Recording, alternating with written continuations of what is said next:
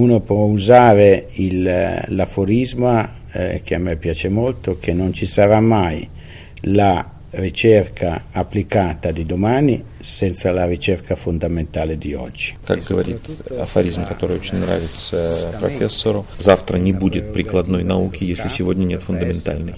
И забота государства, чтобы школа это было местом не где проводится информация, а где проводится формация.